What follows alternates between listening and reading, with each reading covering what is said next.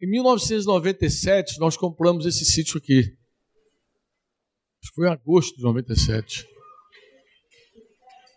Os chilenos estavam me perguntando: quanto tempo você tem esse sítio? 97.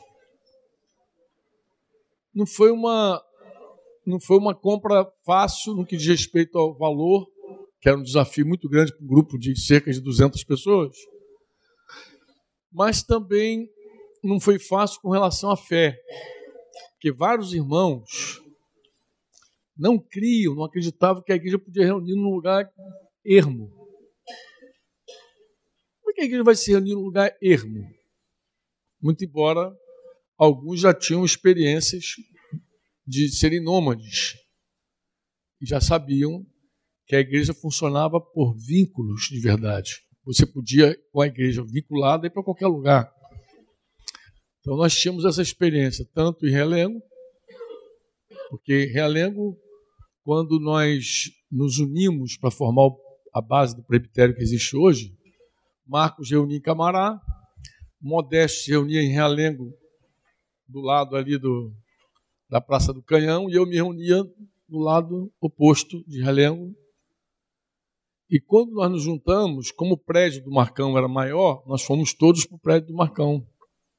A gente chegou naquele processo de unidade tá, e fomos parar no prédio do Marcão lá, em Camará. Só que Deus foi tão bom conosco, tão bom, que Ele nos tirou do prédio. Ele fez algo assim muito parecido com os irmãos em Colina. Porque eu conheci os irmãos em Colina em Las Palmas. Depois, La Higuera. Falei, só não sai das árvores. Os caras. Eu lembro quando eles perderam o prédio em Las Palmas, eu falei, graças a Deus, agora a gente vai para casa mas foi uma, uma resistência. Então levaram alguns anos ainda até os irmãos entenderem que a igreja sobrevive nas casas. E nós tivemos uma experiência assim, camará. Eu lembro que eu fui negociar com um homem do aluguel lá do prédio, que a gente queria até aumentar, a mesma coisa, a história de Corinthians, a gente queria até aumentar o valor do aluguel.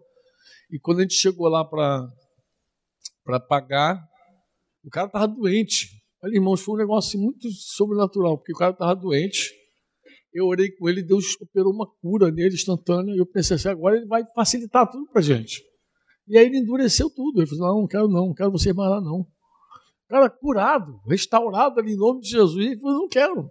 Eu voltei para o presbitério e falei, irmãos, o cara provou uma cura e não quer a gente lá. Só pode ser Deus, pô. E aí Deus nos tirou de lá.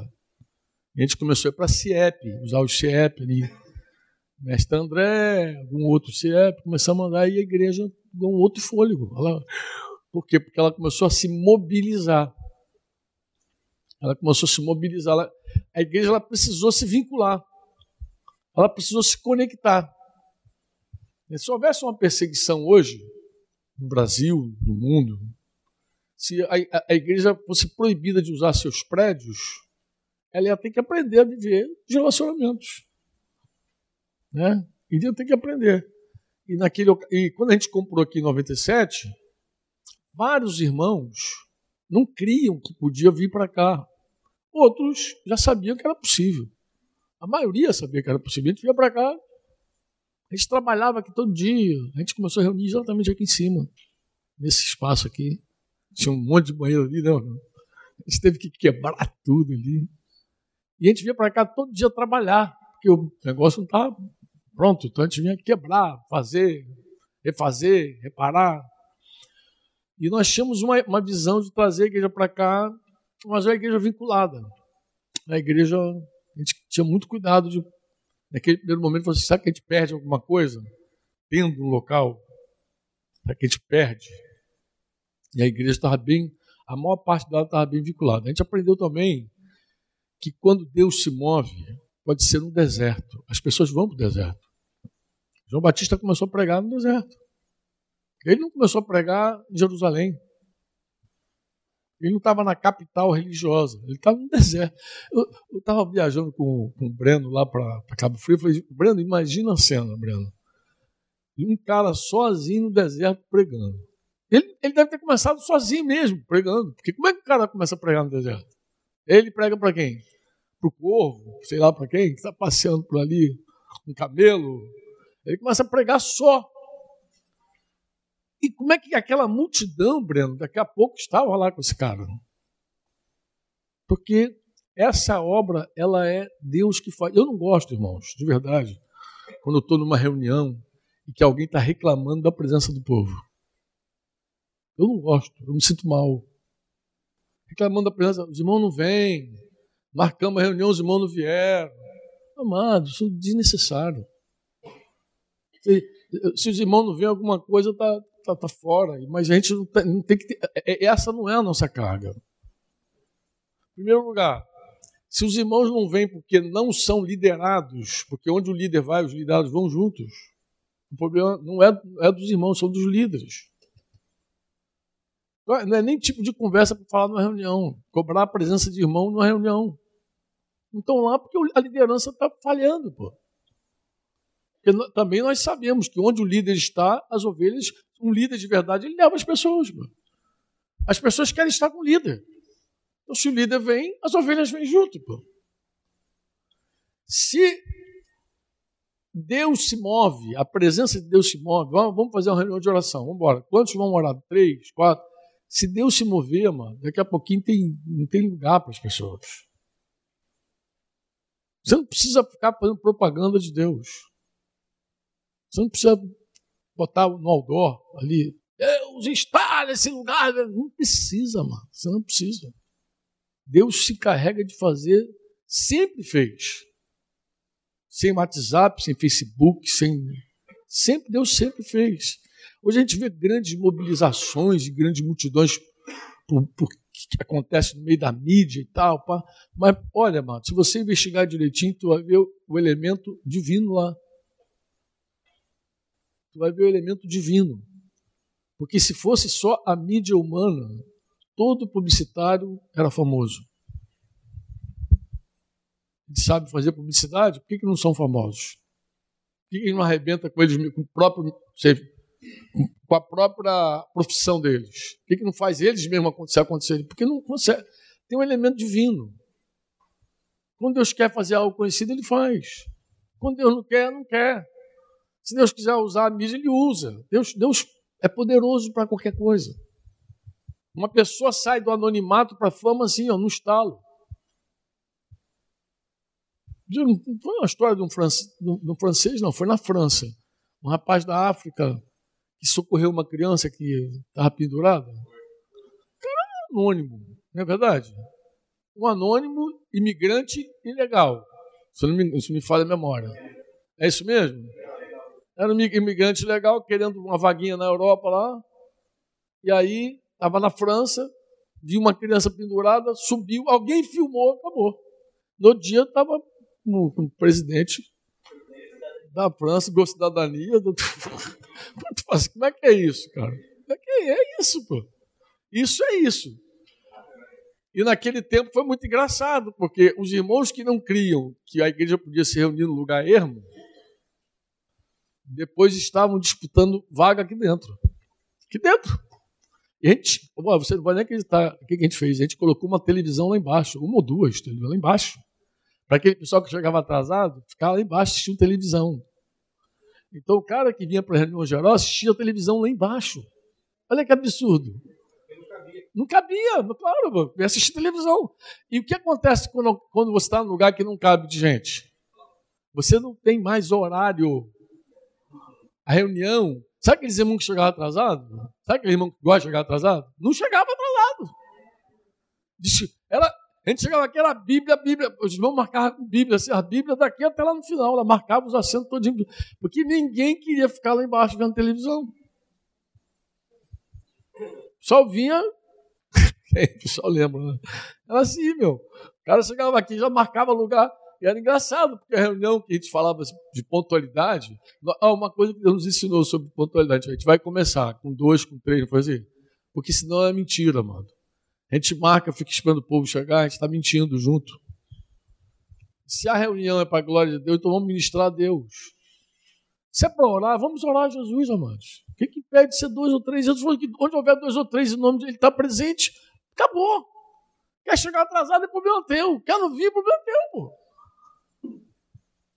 A gente se acerta por aí em algum momento, em algum momento a gente se ajuda mutuamente. E vai, sempre tem a hora do trato, do olho no olho, do ensino. Sempre tem uma pergunta que alguém faz, um comentário, e aí você tem uma oportunidade maravilhosa de cooperar, de ajudar a pessoa. Agora cedo eu falava com o Arthur e Anderson. Nem me acho que foi por causa do livro de números que eu comentei, né? Que eu falei que é o número de. É, ah, o, o, o Arthur estava comentando assim comigo. Falei, Poxa, Franco, como é engraçado, né? A gente comecei, comecei a ler Timóteo com uma instrução de escrever algo sobre Timóteo, a gente começa a ler de outro jeito Timóteo. A gente lê Timóteo, lê Timóteo, mas agora não, agora vamos escrever sobre Timóteo. Agora você vira, eu falei, vira um pesquisador, né? vira um médico, né? você vai examinar Timóteo. É outro, é outro negócio. Ele estava se inspirando ali. E eu contei minha experiência com números. Eu falei, quando me deram números lá para escrever lá os 10 artigos sobre números, foi muito interessante. Eu falei, cara, o que, que eu vou arrancar daqui de números aqui? E foi tão interessante, foi tão olha, só para você ter ideia, eu fiz mais de 10 artigos, mandei uns 12 para os caras escolher lá. E eu fiquei inspirado para escrever muito mais de 12. Porque em cada capítulo eu via coisas que eram dignas de nota. A primeira coisa que me chamou a atenção no livro dos números foram os números. Era o segundo censo de Israel. Era a hora de contar o povo de novo. E a, e a intenção ali era contar os homens habilitados para a guerra. Não era contar todo mundo. Era, eles tinham o um número exato de quantos? 600 e poucos mil homens habilitados para a guerra. Porque nem a tribo de Levi entrava no censo, porque a tribo de Levi, a responsabilidade de Levi era outra. Não era, não era proteger o povo dos inimigos de fora, era proteger contra a santidade de Deus. Então, os levitas, a responsabilidade dos levitas era guardar o povo de pecar contra Deus. Olha que coisa interessante. Porque o povo podia morrer dos dois lados, entendeu? podia se ofender, podia se machucar. Isso você já vê na história de Israel. Mas a primeira coisa que me chamou a atenção, sabe que foi? Acho que foi até o primeiro artigo que eu fiz. A necessidade de controlar. Porque nós vivemos num tempo e de vez em quando a gente encontra alguns irmãos assim que tem ojeriza a controle. De vez em quando eu bato papo com você. O que está vendo? Não, a igreja controla muito. A igreja controla. Controla. Se mete muito na vida, controla. E aí eu, eu lembro desse assunto. Eu lembrei de números também, porque número é hora de contar. Contar é ter controle. Foi amado. Como aquele pastor da parábola de Jesus, que tinha 100 ovelhas, deu conta que faltava uma. Ah, ele contava. Todo dia ele devia contar aquilo. Vamos guardar as ovelhas. Vai contando aqui. Passou debaixo do cajado. Um, dois, três. Então, um dia você está faltando uma. Óbvio que foi assim. Controle. Porque, cara, tem gente que paga o médico para controlar ele. Controla a glicose, controla o colesterol. Ele paga para ser controlado. Paga para ser examinado. A gente vive no tempo de controle total, meu amado. E o controle nem sempre é medonho, ruim. Às vezes o controle é altamente saudável. É bom o controle. É bom controlar. Por que, que você paga o médico para te examinar, para te controlar, e você não quer ter o bom controle da igreja? Por que, que ninguém pode examinar você? Ver como é que está a tua saúde espiritual. E para saber a tua saúde espiritual, alguém tem que sentar perto de você e te examinar mesmo. Saber quem é você, pô. como é que você está, como é que você anda, como é que você vive e tal. Então, quando nós começamos a, a vir para cá, nesse tempo de 97, Deus começou a nos ensinar várias coisas e também ratificar, fortalecer várias coisas que já havia nos falado. Porque, como eu falei, nós éramos nômades. Então a gente tinha entendimento de que a igreja podia viver num relacionamento tranquilamente. E não tinha WhatsApp, a maioria não tinha telefone, não havia internet. E telefone era muito caro naqueles anos, muito caro. Um telefone fixo para você ter em casa tinha que ter dinheiro. Quando alguém normalmente tinha um telefone fixo em casa, ele era classe média alta. Classe baixa não tinha telefone. Entendeu? Quando o cara da classe média alta tinha um telefone lá, um fixo dentro de casa. O celular não existia. Como é que os irmãos se comunicavam? Eles davam o jeito deles. Eu lembro que a coisa mais moderninha que apareceu entre nós foi o pager. Lembra do pager? Você lembra do pager? Cara ia no orelhão, pegava o código do pager e mandava uma mensagem. Tocava o pager, a pessoa via. E, e você falava, o cara digitava. Eu lembro de uma irmãzinha que parou pra, no orelhão para mandar uma mensagem para um, uma discípula de uma outra célula. Então, ó, acho que a mensagem era mais ou menos assim: ó, fala para fulana levar banana para a célula. E o cara que estava digitando, como é que é? Fala para levar banana para a célula. Banana para a célula. Imagina a cabeça de um cara, banana para a célula. Levar a banana. Pode digitar aí, banana para a célula. E o cara, eu imagino quantas mensagens o cara teve que digitar, coisa que não entendia nada, né? Nós, nós estamos com a apostila até a plenitude aí, né? Eu estou falando dessas coisas antigas porque eu, eu fiz uma notinha aí. Essa apostila, ela, ela tem uma, uma, uma outra apostila que foi base para essa apostila. Eu procurei seguir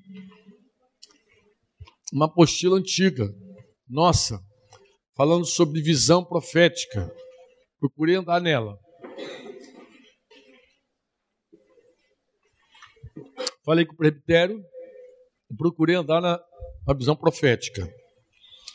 Mas, é, durante a nossa jornada aqui nessa, nessa apostila, aquilo que eu falei, de repente eu quero, eu vou pegar contigo e fazer uns apêndices aqui, dar uma agregada e aprofundar, clarear, pelo menos alinhar o nosso pensamento sobre algumas coisas, né? sobre a nossa fé corrigir um pouquinho a nossa fé, mexer um pouquinho com a nossa fé, como eu fiz ontem na reunião geral aqui no sítio. Ontem, eu falei ontem sobre o evangelho do reino de Deus. Não falei outra coisa, falei do evangelho do reino. A intenção ali ontem era corrigir a fé de alguns, como em geral acontece. Olha, às vezes a pessoa recebe o evangelho do reino com tanta força, com tanta força, que ela diz assim: nasci de novo, de novo.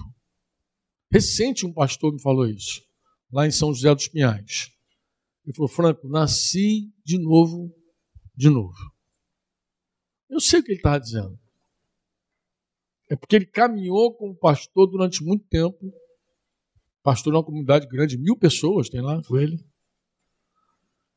Mas o reino entrou na vida dele com tanta força que ele me falou recente, Franco, nasci de novo, de novo. O que aconteceu com esse homem? Aconteceu um pouquinho do que eu falei ontem aqui na reunião geral. Uma correção da fé. Ele tinha uma visão de Jesus e passou a ter outra visão de Jesus. Uma visão definitiva, fundamental, que conecta a fé com a obediência. O, o, o tema, não sei se se vão editar o, o vídeo de ontem, mas o título deveria ser O conflito entre fé e obediência. Porque quando Jesus Cristo é o Senhor, não há conflito. É o contrário. Quando Jesus Cristo é o Senhor, há coerência. Quem crê, obedece. Quando ele não é. Eu fiz uma nota aqui explicando o que eu já tinha dito também para vocês, que o TM de Pôr da Folha ele é diferente porque ele realmente é um treinamento. Nós temos a oportunidade de ir para a rua, de entrar nos povoados, de ter relacionamento com as pessoas, né? e colocar em prática alguns, alguns ensinos. Também o tempo lá, um mês lá, morando na mesma casa, também nos dá muitas outras possibilidades de convívio dentro da casa. Né? Aqui, aqui no sítio, quem morou mais tempo, acho que foi o Flecha. Nove meses aqui. Eu não sei se alguém mais está aqui, fez CTM aqui. Ah, Rafael Moron também, Nádia lá. Rafael Moron. Moraram bastante tempo, né? Michele, verdade. Mas moraram aqui um tempinho, né? Então a vida morando junto também tem, tem seus desafios, né? Embora eles saíam, viajavam, faziam algumas coisas da vida, morando junto aqui, dentro de seus desafios. Tá?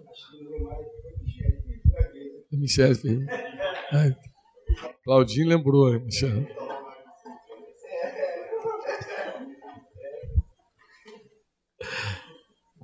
Então, dada, dada essa notinha, é, queria dizer para vocês o que está aqui. Já está escrito, mas eu vou, vou falar de forma mais livre. Há alguns anos que a gente recebeu uma visão do Senhor, como um pouco do que eu falei ontem, da fé, do Senhorio de Cristo tal. Essa visão norteou a nossa vida. Por exemplo, por que, que nós nos unimos naqueles anos? Marcos, Modesto, Franco. Por que, que esses caras se juntaram para formar um presbitério? Ele pode fazer, por que esse cara aqui encheu na cabeça? Não, simples. Quando Jesus Cristo começou a reinar na nossa vida, uma das coisas que a gente entendeu é que a gente não podia ser solitário. Que a gente não deveria ser um pastor sozinho. Eu acho que muitos homens vieram até no oba-oba, depois não conseguiram na prova, porque, claro, a obediência traz uma prova muito grande, né? Você pratica o que Deus manda você fazer, depois você fica provado, você sente ali como foi isso, Jesus, né?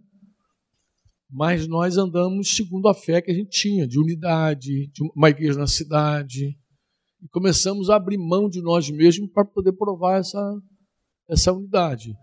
A gente até descobriu que a igreja mesmo sofreu menos do que os pastores para ter unidade. A unidade, por incrível que pareça, não é um tema tão de igreja. A igreja gosta de estar junto.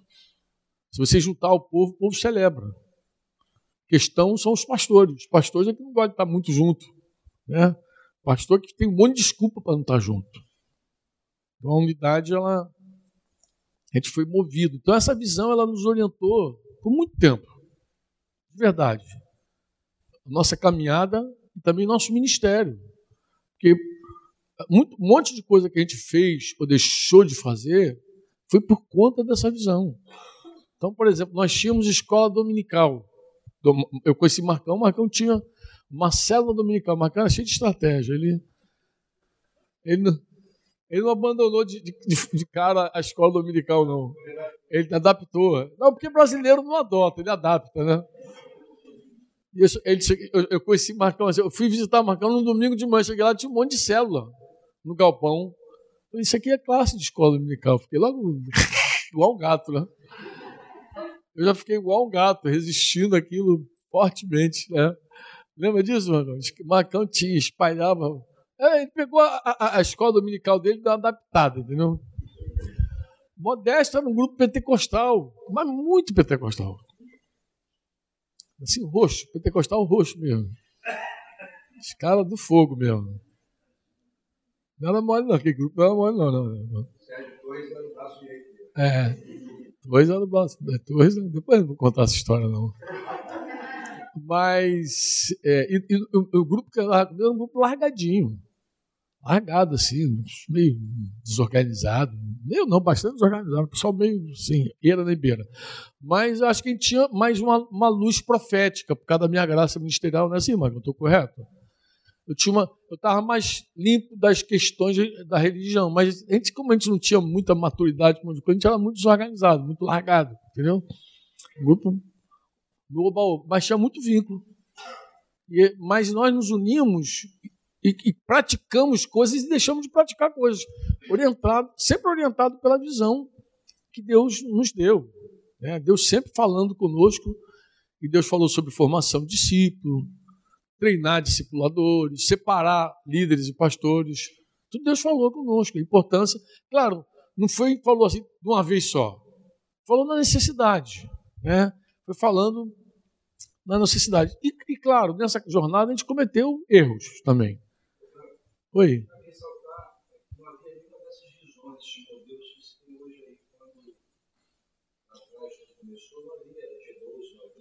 É bom lembrar isso mesmo. Verdade. Claudinho está dizendo, estão ouvindo ele, né? Eu vou só falar aqui para ficar registrado, Cláudio. Claudinho está lembrando que nesse tempo não havia nenhum desses modelos que a gente conhece aí, G12, MDA, não tinha nenhum. a coisa mais próxima a grupo caseiro que a gente tinha estava na Coreia. Coreia do Sul. Poyang Show, no livrinho chamado Muito Mais Que Números. Ali falava um pouquinho de, de, de grupo de célula. E algumas literaturas que chegavam para nós também, sempre distantes. Gente não tinha assim, nenhuma referência, nada. Só via falando e tal. Na década, no final da década de 80, Emitian passou por aqui falando sobre Reino de Deus. A igreja em Buenos Aires, eu estava até. Emitian teve em março lá em Curitiba, ficou hospedado conosco lá. Um dia eu tomei um susto.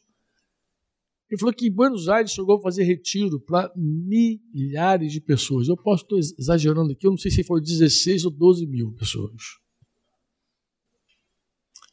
Ele falou que vinha gente do mundo inteiro para Buenos Aires. E eu estava perguntando a ele como é que era alimentar 10, 12 mil pessoas. Como era alimentar? Foi Franco, Franco, aquele jeitinho dele, né? Era uma trabalheira, porque a igreja que hospedava todo mundo. Outra coisa, é, a, a igreja hospedava a maioria dessas pessoas em casa.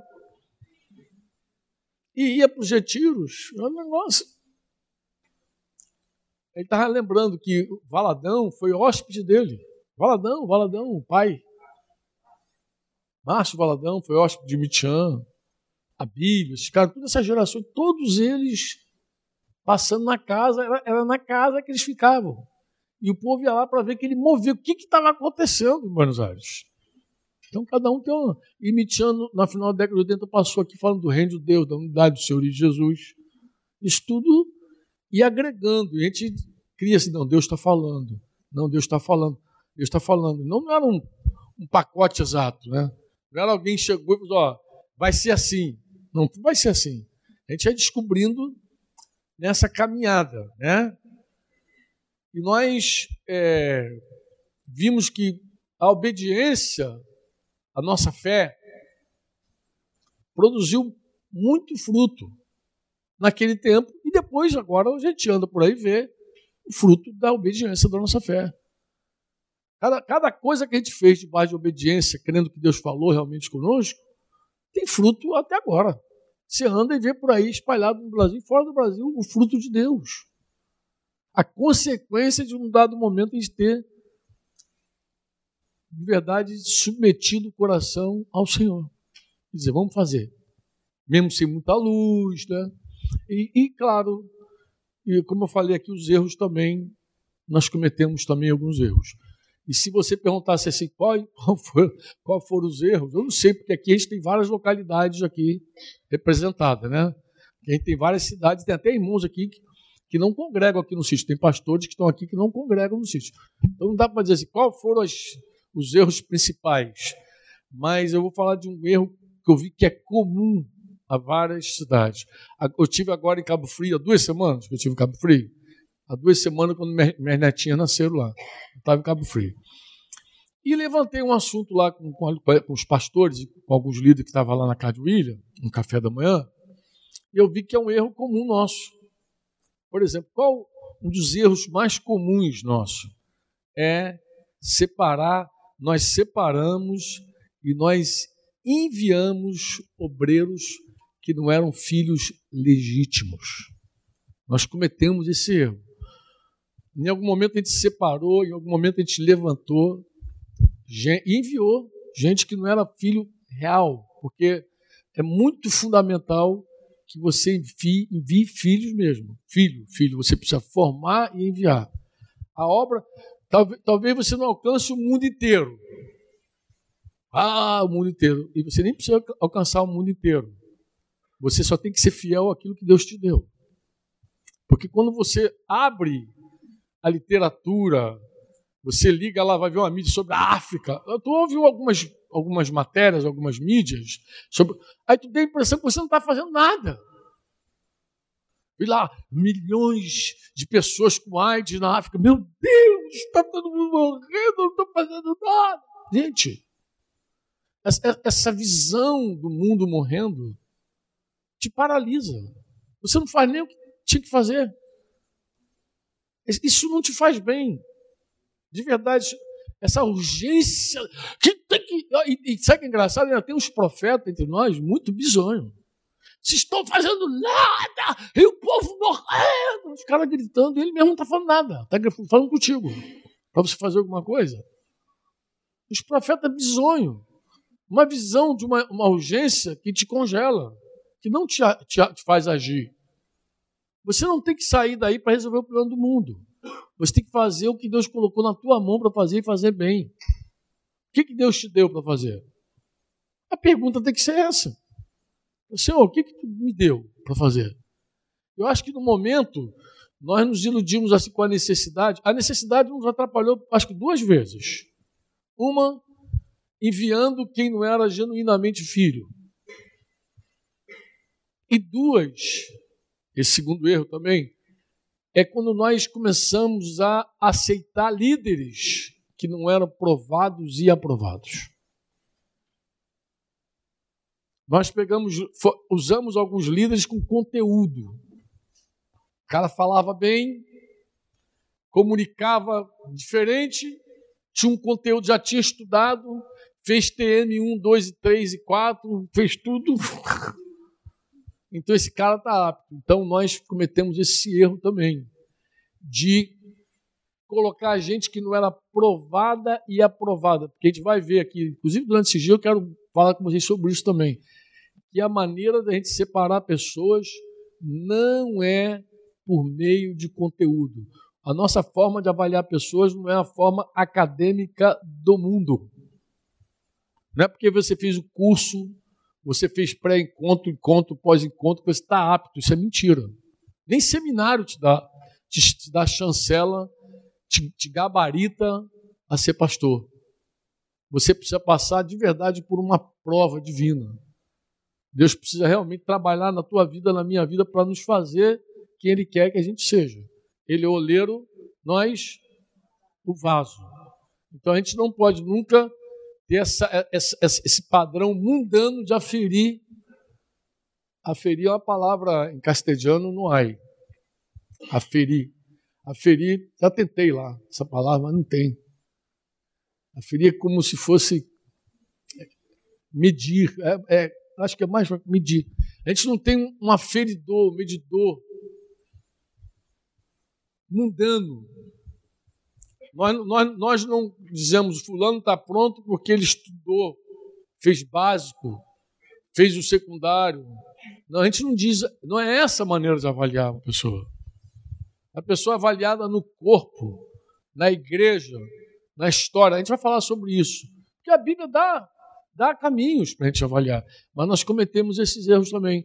Nós, nós separamos líderes que em algum momento não tinham sido provados e aprovados.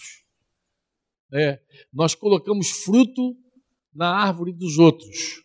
Conhece essa expressão? É assim: você chega numa igreja que está crescendo, você é beneficiado pela estrutura. Essa é uma expressão que ficou, ficou, ficou padrão também lá em Cabo Frio, né? Ficou muito padrão, né? É beneficiado pela estrutura. O que é a igreja beneficiada? Por que, que o cara foi beneficiado pela estrutura? Pô, Tu chega na igreja que está crescendo, chegando gente para todo que é lado, tu começa a trabalhar, daqui a pouco está cheio de discípulos. É. é a última, esse domingo agora eu falei sobre árvore de Natal. Já que os irmãos não gostam de Natal, aproveitei. Falei, ó, parece que tem uma árvore de Natal, a gente enfeita, bota frutinho, bota bolinha, o cara está ali. Ele chegou no meio da igreja crescendo. Então ele ficou logo cheio de frutinho, mas tudo fake. Se pegar esse cara, botar lá em porra da folha, ele fica sozinho lá, não faz nada. Não produz nada. Por quê? Porque ele não dá resultado real. Ele foi beneficiado pela estrutura. E tem um monte de gente que é beneficiado pela estrutura. Numa igreja crescente, você, você começa a arriscar com todo mundo. É melhor ter, vou falar uma coisa aqui. vou falar, falar baseado nisso aqui, nessa verdade. É melhor você ter uma casa com 50 botando gente pelo ladrão, do que multiplicar essa casa sem você ter certeza de que são filhos e de que tu tem obreiros que são provados e aprovados. Muito embora, abre parênteses aí, para dar um intervalozinho nosso, já deu 10 horas. Muito embora, é bom, isso é digno de nota que eu vou te falar. prova também é a experiência que você coloca a pessoa num, num determinado momento para fazer um trabalho. Como o caso do diácono, do presbítero, a Bíblia diz que tem que ser primeiramente experimentado, aquilo também é uma prova. Mas nós precisamos ter uma, uma segurança e uma clareza de falar para o cara o seguinte: olha, eu vou te lançar numa experiência, numa prova. Você não é líder de nada, você não tem nome de nada, você não tem título de coisa nenhuma. Então você vai ser agora experimentado. Eu vou te experimentar, porque isso também prova a pessoa. Se você se sair bem nessa tarefa aí que eu estou te dando, eu vou, eu vou te, eu vou impor as mãos sobre você. Eu vou te respaldar. Agora, se você não se sair bem, tu volta para a condição que você está agora, tá bom? Então, isso também é uma forma de provar a pessoa, de experimentar a pessoa, entendeu? Não é como fez a provinha escrita, passou, já é. É diferente, entendeu? É um exame prático, realmente. Se você não passar, você não é. Entendeu? É como piloto. O cara pode estudar, estudou, conhece todo o aparelho, conhece todo o equipamento, coisa e tal, mas não adianta. Ele tem que pousar, decolar, voar, pousar. Tem que ter horas de voo, ele tem que ter prática. Ele tem que ter sido experimentado naquilo mesmo. E claro, se ele não estiver apto, está apto. Reprova ele e ponto. Tá bom? Vamos dar aquela pausinha?